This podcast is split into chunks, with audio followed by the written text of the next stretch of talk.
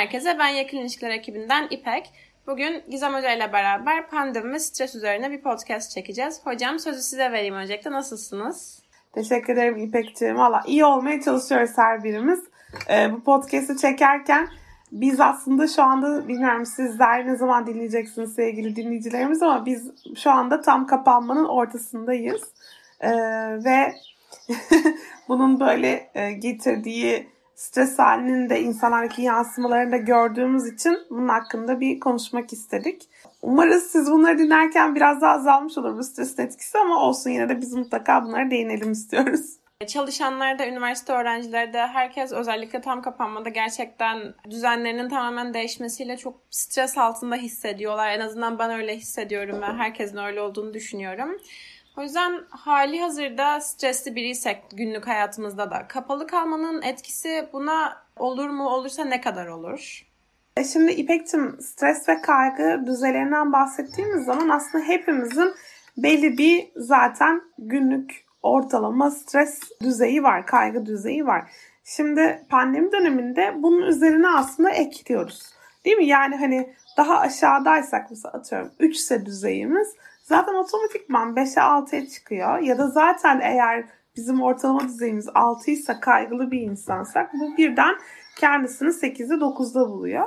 Neden? Önce burayı bir konuşalım. Şimdi strese ve kaygıya yol açan faktörlerden bahsettiğimizde ilk başta gelen şeylerden bir tanesi belirsizlik. Şimdi düşündüğümüz zaman pandemi kendi başına bir belirsizlik durumu zaten. Ne zaman bitecek, ne kadar sürecek, kişisel olarak kendimiz hastalanacak mıyız, sevdiklerimizin başına bir şey gelecek mi, evde daha ne kadar kalıyoruz. Bunların hepsi üst üste biniyor ve zaten kendi başına bizim var olan stres ve kaygı seviyemize ekleniyor. E bunun üzerine bir de ekonomik sebepler eklenebilir. Sonuçta bu tam kapanmadan dolayı ekonomik olarak birçok kişi etkilendi. Veya şu anki iş durumu etkilenmese de kişilerin önlerini görememe durumu ekleniyor. Üniversite öğrencisi biri için seneye okula gidebilecek miyim? Mesela ailemi, ailesinin yanında yaşıyorsa gelecek sene ailemin yanında olmayacak mıyım? Olacak mıyım? Nasıl bir ev tutmalıyım? Evi tutabilecek miyim? Ne olacak? Yani bütün bunlar mesela şu anda bu sene üniversiteye giren bir insan için nereye gideceğim? Gidecek miyim? Ne olacak? E, mezun olmak üzere olan biri için mezun olacak mıyım? Mezuniyetim nasıl olacak? İş bulabilecek miyim? Gelecek sene nasıl bir yerde iş bulmalıyım? Online mı çalışılacak? Online çalışılmayacak? O kadar çok soru var ki ortada. Şimdi bütün bunların hepsi e, bak bunlar sadece çok bireysel şeylerden bahsettim. Bir de işin ilişkisel taraflarına bakalım. Yani mesela partnerimle farklı şehirlerdeyiz. Bir araya gelebilecek miyiz? Evlenecektik biz bu sene. Pandemiden dolayı ertelemek zorunda kaldık. Gelecek sene evlenebilecek miyiz? Gibi gibi gibi. Yani daha o kadar çok üretebilir soru. Bunlar günlük bazda hepimizin kafasında olan, nasıl yöneteceğimizi bilmediğimiz sorular var ve doğal olarak bunlar bizim hali hazırda var olan stres ve kaygı seviyemize ekliyor. Bunun üzerine de şöyle şeyler ekleniyor. Uykumuzla ilgili problemler oluşabiliyor. Yeme düzenimiz bozuldu. Bunun getirdiği problemler var. E, sürekli evde olmaktan dolayı hareketsiz kaldık. Düzenli egzersiz yapamıyoruz birçoğumuz. E şimdi tam kapanmayla dışarı yürüyüşe bile gidemiyoruz.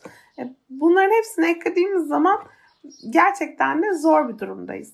Peki hocam e, biraz sosyalleşememekten bahsetmişken ve romantik ilişkilerden iki sorum olacak. E, birincisi sosyalleşememek ilişkilerimizle ilgili streslenmemize yol açıyorsa bununla nasıl başa çıkabiliriz? Buna başa çıkmak için ne yapabiliriz? İşte İpek'cim bunun üzerine şimdi düşündüğümüz zaman bu dönemde e, ister istemez hayatlarımız hem bir miktar rutinleşti. Öyle olunca arkadaşlık ilişkilerimizde birileriyle konuştuğumuzda ne anlatacağımızı bilemiyoruz değil mi?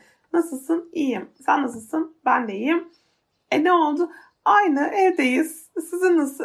Biz de evdeyiz. Bu şeklinde konuşmalar oluyor. Öyle olunca da konuşmalarda hep böyle bir kesiklik, bir böyle durgunluk hali. O eski cıvıl cıvıl birbirimize anlatalım şöyle oldu böyle oldu. Bunlar çok yaşanamıyor. Bir de tabii kaygımızın, stresimizin etkisiyle birazcık daha içimize kapanma durumları da oluşuyor. Öyle olunca eskisi kadar yoğun belki iletişmiyoruz sevdiğimiz insanlarla. Çünkü zaten mesaj veya online görüşmelerde bir yere kadar yetiyor değil mi? O tatmini almayınca onu sürdürmek için motivasyonumuz da azalıyor. O motivasyon azalınca da belki yapmamak daha kolay geliyor. Bu da bu sefer şöyle bir strese yol açıyor. Hala aynı mı arkadaşlıklarım? Ya bıraktığım yerde bulabilecek miyim? Eskisi gibi olacak mı? Ben bunlarla ilgili endişelenmeyi çok normal görsem de, çok yerinde görsem de açıkçası uzun vadede bu dönemden etkilenecek arkadaşlıkların zaten yeterince sağlam kurulmamış arkadaşlıklar olduğuna inanıyorum. Çünkü e, hepimiz benzer süreçlerden geçiyoruz ve bu dönemde yoğun kaygı yaşayan bir arkadaşımızı da anlayamıyorsak, buna hoşgörüyle yaklaşamıyorsak zaten orada daha büyük problemler var değil mi?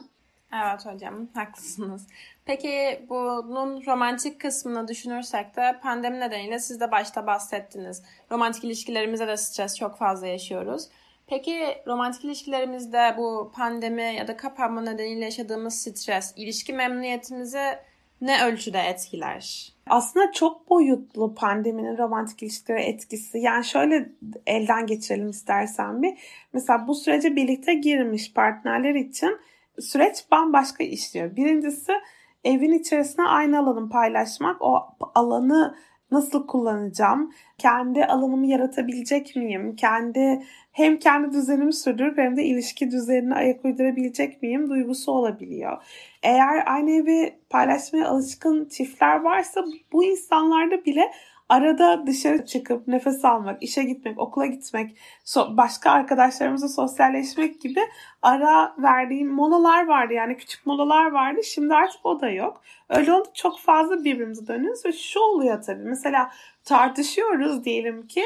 E o tartışmayı dışarı çıkıp bir arkadaşımızla kahve içip böyle stresimizi atamıyoruz. Yine dönüyoruz. E yine sen varsın. Az önce kalbimi kırmıştım.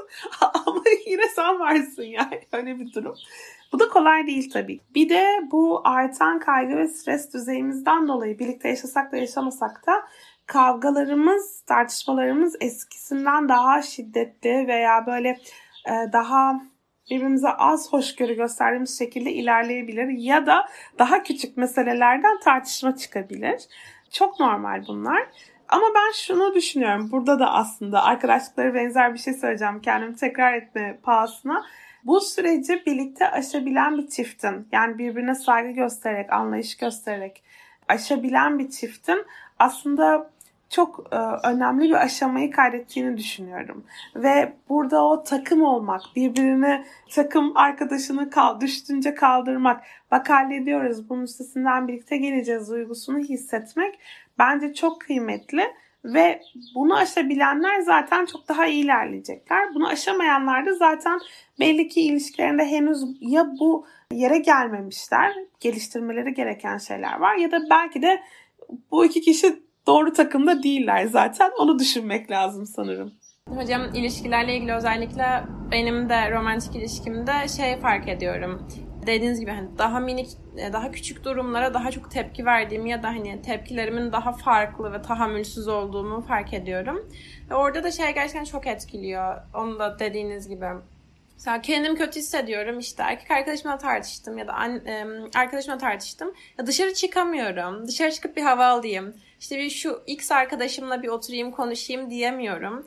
Ve bunu da biraz üstüne düşündüğümde şunu fark ettim. Düzenimiz çok bozulduğu için hani mesela önceden işte üniversitede gidiyordum, birilerini görüyordum, işte kahve içiyordum, kafam dağılıyordu ama tamamen düzenimiz bozuldu. Tam kapanmayla daha da bozuldu.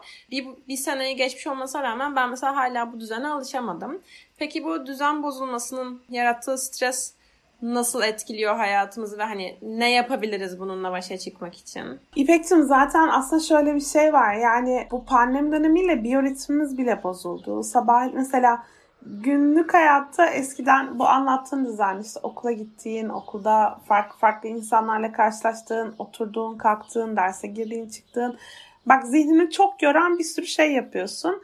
Ve bir de tabii ki trafikte oluyoruz, yürüyoruz, iniyoruz, çıkıyoruz, bir şeyler yapıyoruz. Bedenen de yoruluyoruz aslında günlük hayatımızda. Ama pandemiyle ne bedenen ne zihnen o kadar çok yorulamıyoruz. Bu şu demek. gece yattığımız zaman hala uyanığız aslında. Hala bedenimiz o kadar uyuyacak kadar yorulmamış olabiliyor. Ve öyle olunca da gerçekten kala kalıyoruz. Uykuya geçemiyoruz ya da e, bu böyle mesela kötü düşünce sarmalına işte ruminasyon dediğimiz o böyle uzun uzadıya kara kara düşünmek dediğimiz sarmala giriyoruz. Ondan sonra oradan çıkamıyoruz. Daralıyoruz. Kaygımız artıyor. Uykumuza yansıyor derken ertesi güne daha böyle kötü başlıyoruz. Öyle olunca gün içerisinde bir uyukluyoruz. Gün içerisinde uyuklayınca o yine bizi bozuyor falan derken böyle bir gerçekten kötü bir döngü. Ne yapabiliriz? Ben şunu düşünüyorum. Bu süreçte ki yani bununla ilgili araştırmalar da var çok. Bu süreçte hayatına bedenen yorgunluk getirmeyi başarabilen, yani evdeyken bedene yorgunluk getirmeyi başarabilen insanların uykularıyla ilgili daha az problem yaşadığını görüyoruz. E bu nasıl olacak? Aslında e, tabii herkesin kendisine göre bir çözümü var ama yani YouTube'dan egzersiz videoları izleyerek ya da evin içerisinde kendinizce bir takım hareketler, egzersizler yaparak, gerekirse bir müzik açıp dans ederek yani bu şekilde de olsa biraz olsun bir yorgunluk yaratmak yani vücudumuzda bir hareket yaratmak gerekiyor. Şeyler bile bitki alalım, bitkilerle uğraşalım. Hani saksı değiştirelim ondan sonra biraz böyle orada eğilelim kalkalım bedenen yorulalım ya da dolaplarımızı indirelim bir baştan düzenleyelim. bir buçuk yılda kaç defa yapabiliriz bunu apayrı konu ama şimdi bahar geldi diye yeni şey yapıyorum. Yani e, ne bileyim bugüne kadar elden geçirmediğimiz şeylere bir biraz bir bakalım. Açılmamış dolaplarımızı açalım falan derken e, aslında kastettiğim şey ben küçük küçük örnekler vermeye çalıştım kendimi bekleyen işlerden. Bu süreci elimizden geldiği kadar kendimizi bedenen biraz harekete geçirerek geçirdiğimizde bu bize fayda sağlıyor. İkincisi bütün bu süreçte kaygının bizi götürdüğü yer ister istemez ya geçmiş yani az önce senin işte okuldaki o güzel anlarını anlattığın gibi ya ne kadar güzeldi işte ben böyle geçirmiyordum günümü duygusu ya da ya ben bir sene sonra ne yapıyor olacağım hala mı evde olacağım hala mı aynı şeyi yapıyor olacağım duygusuyla geleceğe gidiyoruz bu sefer de. Yani burada o kadar gördüğün gibi anda kalmıyor durumdayız ki bir takım egzersizlerle kendimizi bu ana çekmemiz lazım. Bunlar nasıl olabilir? Aslında burada farkındalık egzersizleri ediyoruz. Şimdi ben akademisyen tarafımla böyle anda kal, mindfulness falan böyle şeylere biraz daha yer yer soğuk bakabiliyorum yani bilimsel olmadıkları noktalarda. Ama kesinlikle faydasını gördüğümüz egzersizleri de var. Burada böyle çok basit bir işte anda kal, sağını solunu hisset gibi bir şey değil. Hani böyle temeli olan şeyler söylemek istiyorum. Ya yani aslında kişinin algılarını şu ana çekmesi ancak duyularını harekete geçirmesiyle oluyor. Yani biz eğer şu anda olduğumuzu hissetmek istiyorsak bunu beş duyumuzu ya bir kısmını, birini ya da hepsini birden harekete geçerek yapabiliriz. Bunlar nasıl olabilir? Mesela çok basit bir bubble egzersizi diye anlatayım bunu. Kişinin kendisini böyle bir alan içerisinde yani bir bubble içerisinde e, hayal ettiği ve orada otururken elinde sevdiği bir içecek soğuk olur sıcak olur yeter ki yani elinde hissedebileceği bir elindeki yani hissetme duyusunu harekete geçirebilecek bir şey bir içecek onu kokladığı, tadını çıkardığı, e, böylece en az 3 duyu harekete getirdiği bir böyle 2-3 dakikalık süre mesela hayal edebiliriz. Ya da mesela benim çok sevdiğim ve kendime de kaygılı olduğum anlarda uyguladığım bir yöntem kendimi ana çekmek. Bunu da şöyle yani mesela şu anda biz bu podcast'i çekerken bugün 6 Mayıs 2021 ben şu anda balkonda koltukta oturuyorum ve podcast çekiyorum. Yani şu anda ben ne yapıyorum? Yani ben şu anda 6 ay öncesinde değilim, bir yıl öncesinde değilim, bir yıl sonrasında değilim. Ben bugün buradayım ve bu anın problemleri ya da bu anın gerçekliğiyle var oluyorum. Bunu kendime hatırlatmak gibi böyle bunlara istediğim gibi grounding, e, bu anda kalma olarak tam çevirelim egzersizleri diyoruz. Bunları yapmasını öneririm dinleyen herkese. Kaygı arttığı zamanlar, panikledikleri zamanlar. Peki hocam şimdi ruminasyondan bahsettiniz. Bu benim de çok yaşadığım bir şey. Ve bazen mesela özellikle bu kapalı kalmanın etkisiyle de kendimizle kalmamıza sebep oluyor kapalı kalmamız. Hani bu ruminasyon esnasında bazen hani hiç yerimden bile kalkmak istemiyorum. İşte hani kendim belki zorlayıp hareket etsem daha iyi hissedeceğim ama sadece o işte gelecek ya da geçmişle ilgili negatif düşünce döngüsünden çıkamıyorum. Böyle bir durumda nasıl o döngüyü kırmak için yani kendimizde o şeyi bulabiliriz, isteği bulabiliriz? İpek şimdi bu şöyle şöyle söyleyeceğim. Ruminasyon meyli birçoğumuzda var. Ama ruminasyonu kırmak için böyle sihirli bir değnek yok maalesef. Yani bizde bitiyor aslında. Şunu belki söylemem sana ve ruminasyon yapan hep herkese, hepimize ben de yapıyorum iyi gelecektir. Ruminasyon bizim hem fizyolojik hem psikolojik olarak birçok rahatsızlığımızın temelinde yatıyor. Çünkü o olumsuz düşünme, olumsuz içerisine saplanıp kalma hem kaygı seviyemizi çok fazla artırıyor hem depresif semptomlara yol açabiliyor hem de doğal olarak kardiyovasküler sistemimizi veya bağışıklık sistemimizi etkileyebiliyor. O yüzden de Birincisi ruminasyon içinde bulduğunuz zaman kendinizi bu şey gibi yani kendinize büyük kötülük yapıyorsunuz o esnada. Ve ruminasyon içinde bulduğum zaman kendimi bunu kırmak zorundayım duygusunu bir kere hissetmemiz lazım her şeyden önce. Peki nasıl kırmak kırmalıyım? Yani o döngüyü herkesin kendince bir kırma yöntemi olsa da yani mesela araya pozitif bir düşünce sokuşturarak. Yani ya böyle diyorum ama mesela aslında örnek vereyim pandeminin de şöyle bir yararı oldu. Mesela partnerimle daha fazla vakit geçirme şansım oldu. Ya da mesela pandemi sürecince iki tane kedi evime geldi ve ben artık çok işte daha fazla onlarla vakit geçirebiliyorum. Ya da e, pandemi sayesinde uzun zamandır öğrenmek istediğim bir dil öğrendim ve işte kendimi daha hissediyorum. Her neyse e, bireyin yaptı. Hiçbir şey yapmamış da olabilir bu arada. Bunda hiçbir sakıncası yok. Çünkü bazılarımız tamamen bomboş geçirdik ve bu da demek ki buna ihtiyacınız varmış diye düşünmek lazım bence. O zaman da biraz yavaşlama fırsatı buldum diyebiliriz. Yani çok şey değil burada Nilkara İbrahim Gilcilik yapmaya çalışmıyorum. Yani toksik pozitivite değil amacım. Yapmaya çalıştığım tek şey şu ruminasyonu kırmanın en etkili yöntemlerinden bir tanesi öz şefkat. Öz şefkat ve işte oradaki olumlu. Yani böyle oldu ama belli ki bu koşullar içerisinde benim elimden gelen şeyin en iyisi buydu. Ve herkes böyle bir durumda bu şekilde davranabilirdi. Yani bu benim zayıflığımdan, benim güçsüzlüğümden, benim beceriksizliğimden değil. Gerçekten bu durum böyle gereksinmesinden, e, gerektirmesinden kaynaklanıyor dememiz gerekiyor. Bir de zaten öz şefkate şuradan da değinmek istiyorum. Hayatımızda belki de ilk defa dünya üzerinde milyonları geçtim milyar, milyarlarca insan bizimle aynı sıkıntıyı yaşıyor. Yani o kadar büyük bir ortak insanlık deneyim ki bu.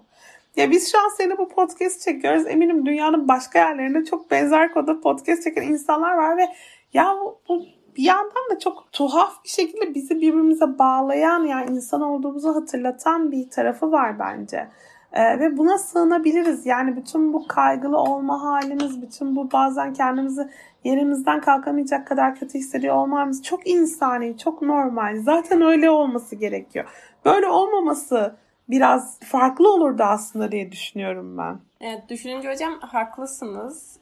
Mesela bu dediklerinizi deneyeceğim ama onun dışında birçok arkadaşımdan da duydum, tanımdan da duydum ve kendim de bazen yaşadığım bir sorun daha. Kendimizle işte baş başa kalıp kendimizle ilgili kötü düşün yani kötü şeyler düşündüğümüzde ya da öz şefkat şefkatimiz azaldığında, az olduğunda negatif eleştirdiğimizde kendimize romantik ilişkilerimizde özellikle de o esnada partnerimizle yan yana değilken bir sorun olmamasına rağmen sanki bir sorun varmış gibi ya da bir negatiflik varmış gibi düşünmeye de bazen eğimli oluyoruz. Öyle bir durumda partnerimizle de görüşemeyeceksek o esnada ve hani telefonun üzerinden de mesela halledemiyorsak ne yapmalıyız?